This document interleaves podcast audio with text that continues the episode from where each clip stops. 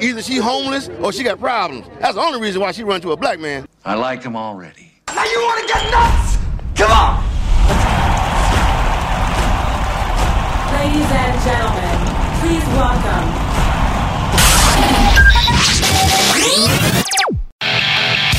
Producer, director, writer. He is the ultimate filmmaker and bona fide foodie. You're listening to The Quidditas Factor with Michael J. Arbouet.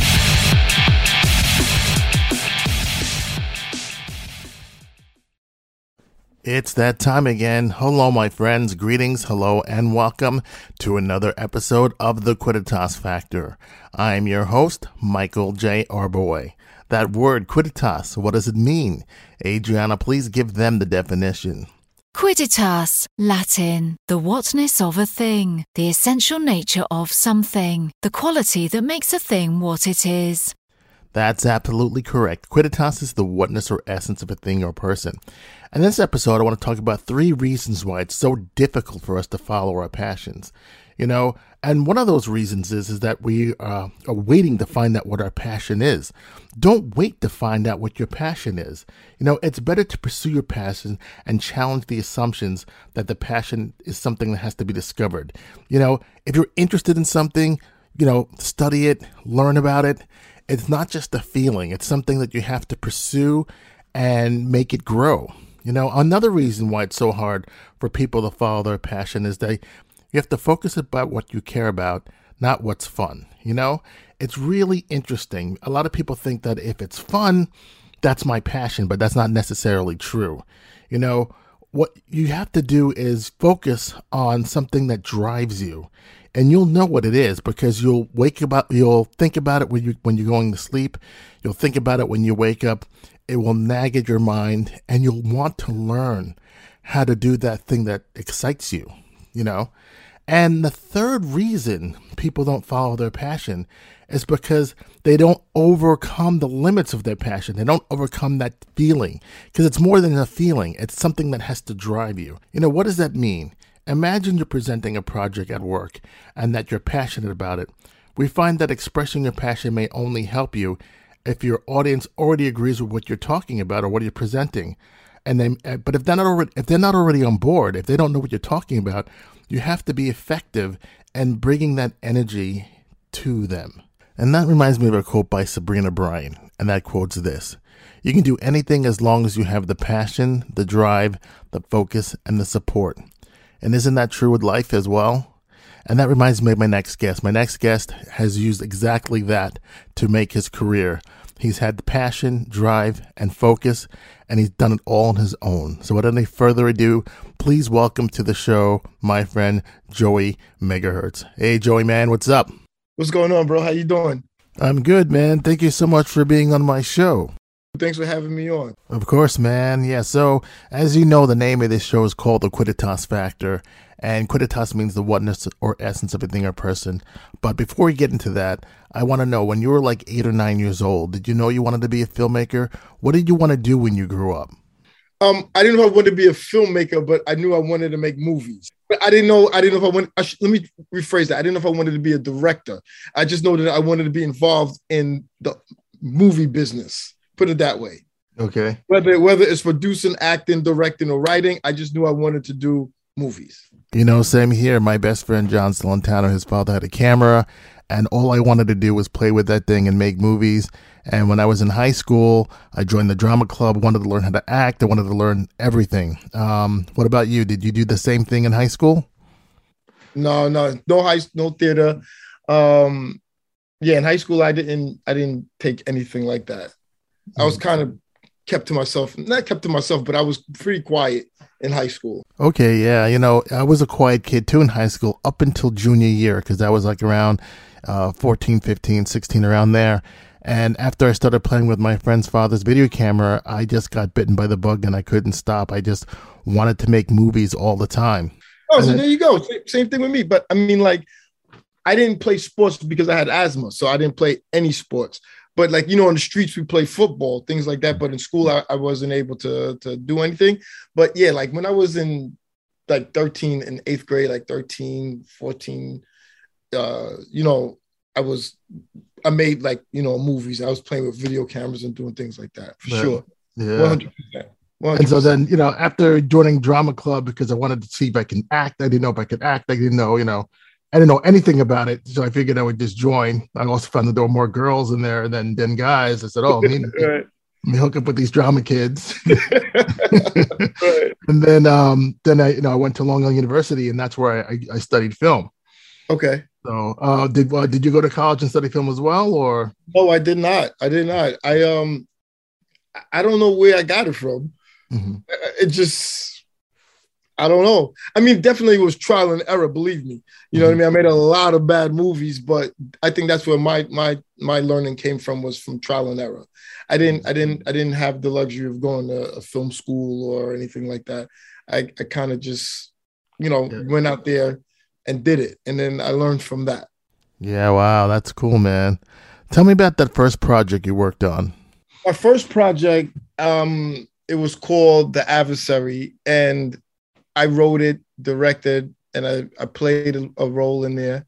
And that was like my learning experience because i didn't know how to write a script. So when i wrote the script and we shot the movie the movie was four hours long. I did not know how to write a script. I wrote a script i wrote the script on word. You know what i'm saying? Like and i didn't set it up right properly because i didn't know. And then I rented a movie theater in Manhattan called um, the Film Archives. It's on Mhm. Second Avenue. So we put it in there, sold tickets, and and everybody. I never watched the full movie yet. I just knew it was edited, and then I was like, all right, let's do it.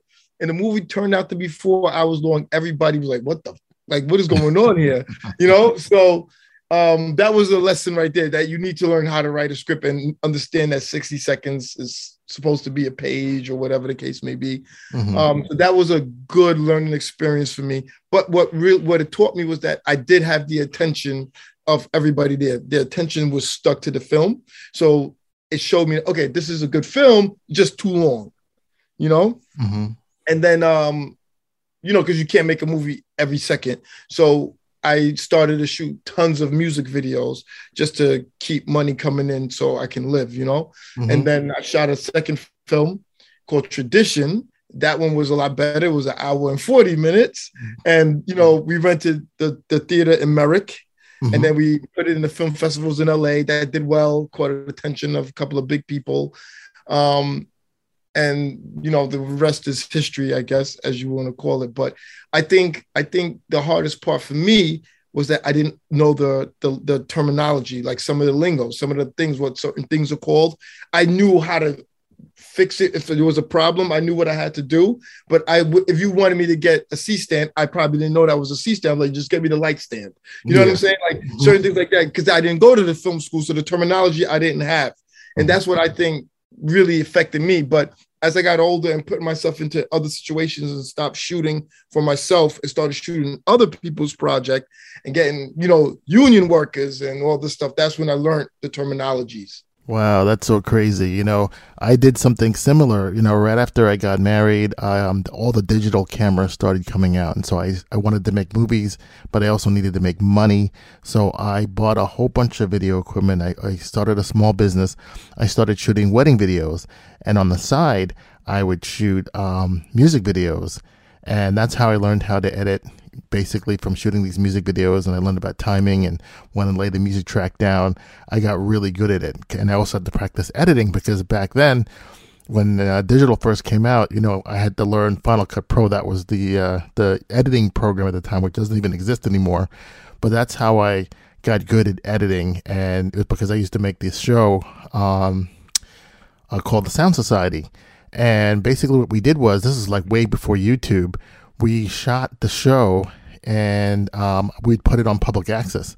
And we had it playing here on Long Island, and we also had it playing in Manhattan. And that was kind of like my claim to fame before we ran out of money.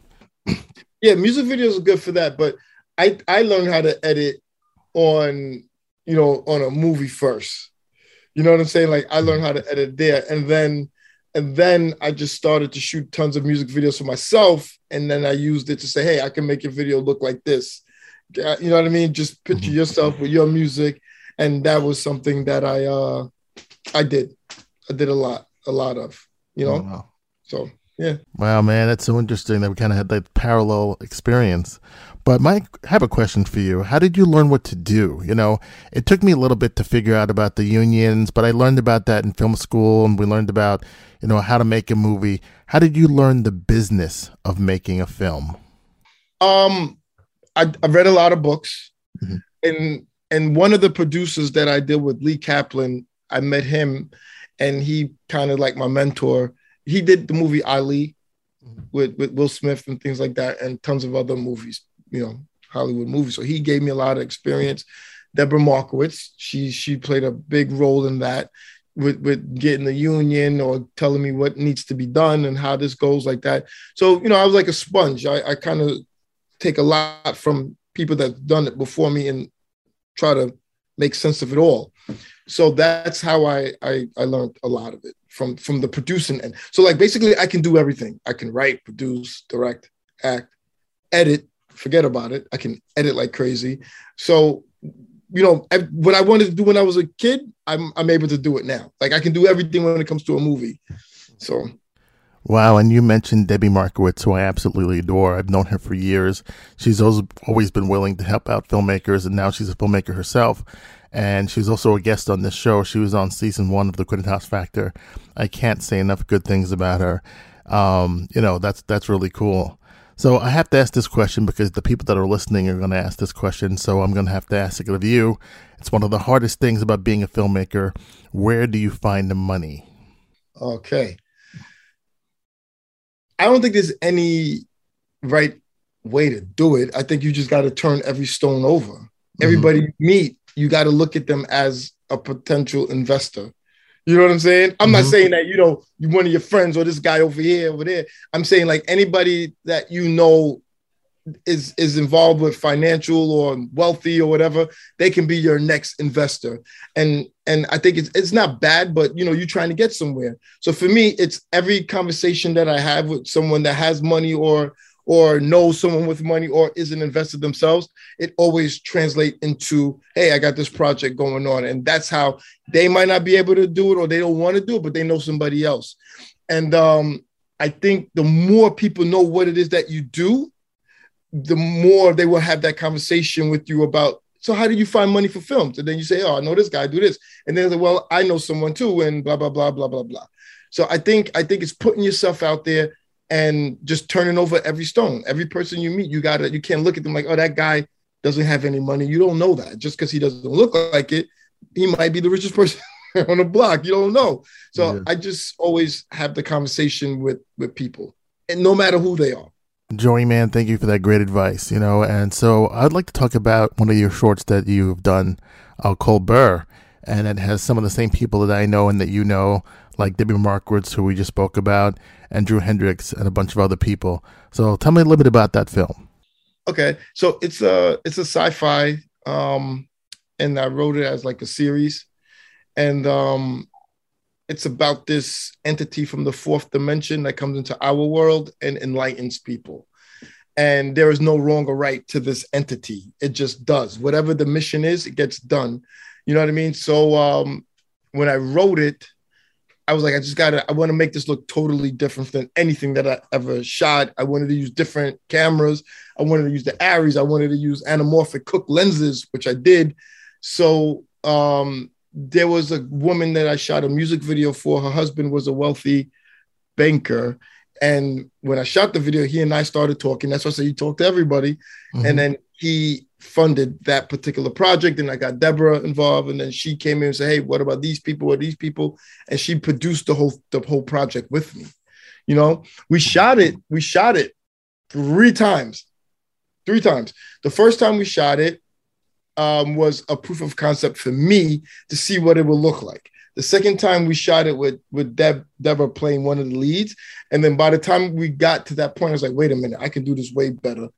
And and that's exactly what we did. And then that's when we did it with the Arris and we did it with the Cookes, and you know we used Manhattan as the backdrop and studios, all that stuff. So it came out really really good, and that kind of told me you can do this, even though I've been doing it for forever. But after that project, it told me you can do this and you can do better, providing you have all the money and resources you need. and that that's what it was for me. It's just for me to let me know that you can do this. Wow, what a great concept! I can't wait to check that out. Um, before you did Burr, you did a couple of other projects. Can you tell me and the audience a little bit about them? Okay, so the vacation is a Norwegian film that that's in pre. We didn't shoot that yet. It's a Norwegian film that's going to be shot in South Africa. Um, I'm going to co-direct with the director, a Norwegian director. And um, Strange Love was just a short that we shot over COVID because we all were bored and going crazy. So we booked a hotel in Montauk because nobody's over there. It was COVID, beginning of COVID, like everything was shut down, and we were just so itchy. So I got a couple of my friends together and some actors, and then we went out to Montauk and shot like this 10 minute short story. That's it. And um, we just, we just, it was a pet project and it wasn't important, I just finished all the editing now and the color grade. So I'm going to put that out in its entirety on like, you know, Instagram and YouTube, just something just to put out because we, we were bored. Um, then there's another project called Battle, which I produced. It's another Norwegian project that did really, really well on, on Netflix. So that one, that one's out now. Um, I think I did that maybe like two years ago. That Okay. is still doing pretty well. That's on Netflix right now. Yeah, it's on Netflix right now. It's a Norwegian film. Okay, so tell me about tell me about that story. It's called Battle. Battle, yeah, it's about um two Norwegian actors.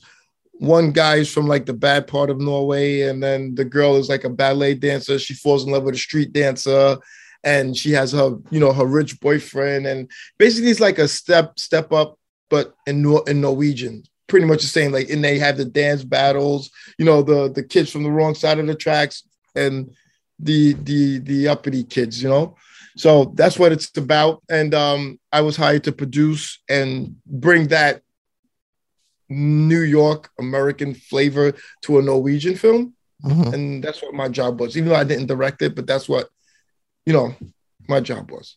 Joy, man, wow, that sounds amazing. And I can't believe we haven't worked together before. I mean, we have the same friends, we work with the same people, and we only live like a town away from each other. So that's kind of crazy. Um, but yeah, I definitely want to work with you in the future. Uh, so I'm going to ask you some questions that I ask all my guests. You know, it's kind of like my patented podcast questions. So my first question to you is this. Um, tell me something that people seem to misunderstand about you. Um,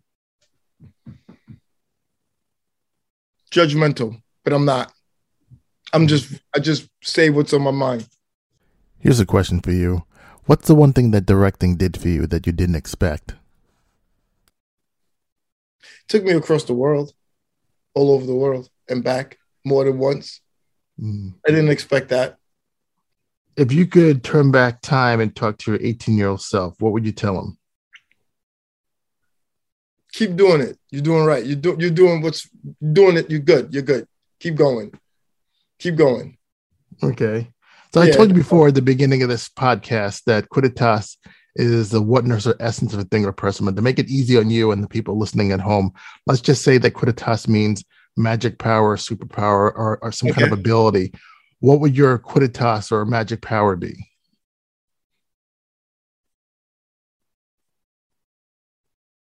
Favor from people.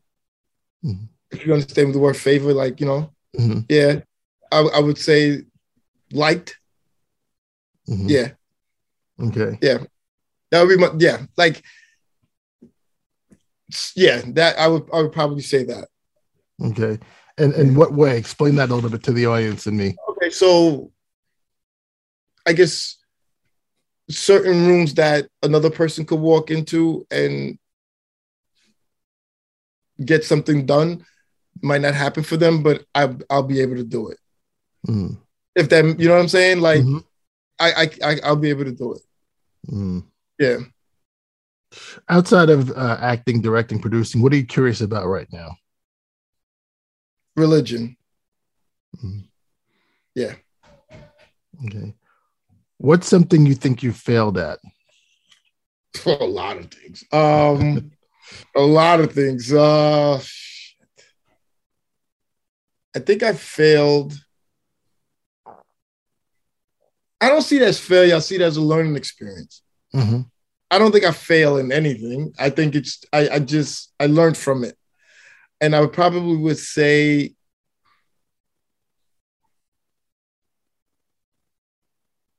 uh being too quick to make decisions. Okay. Yeah. Let's see. Um, finish this sentence for me. I believe. Okay. I believe in my ability to make it. Yeah. Finish this next sentence for me. I am most proud of. I am most proud of my family and where I came from. I'm very proud of that.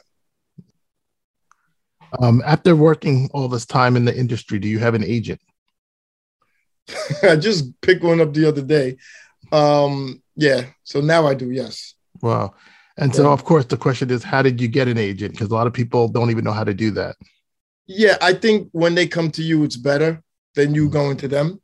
But I met this one from a good friend of mine from LA. He uh, sent them my work and they were like, yeah, let's sit down and have a conversation. So that's how I, I got that. Normally, I, di- I didn't have one. I just, I think I want to try different things this year. So I said, let me do it Mhm. and see if we get different results, which I hopefully we do. What advice would you give to somebody just starting out in the business? don't quit. Don't get out of line. Meaning when i mean don't get out of line i mean like if you start it stay in it stick in it.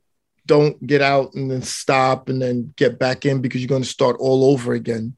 And one thing i learned is if you don't get out of line eventually your number will be called and you'll get where you want to go and i live by that i mean i don't care how long it takes me i'm to keep going until i get it and and that's that's life i just think that anything you do, if you don't quit, you're gonna get it.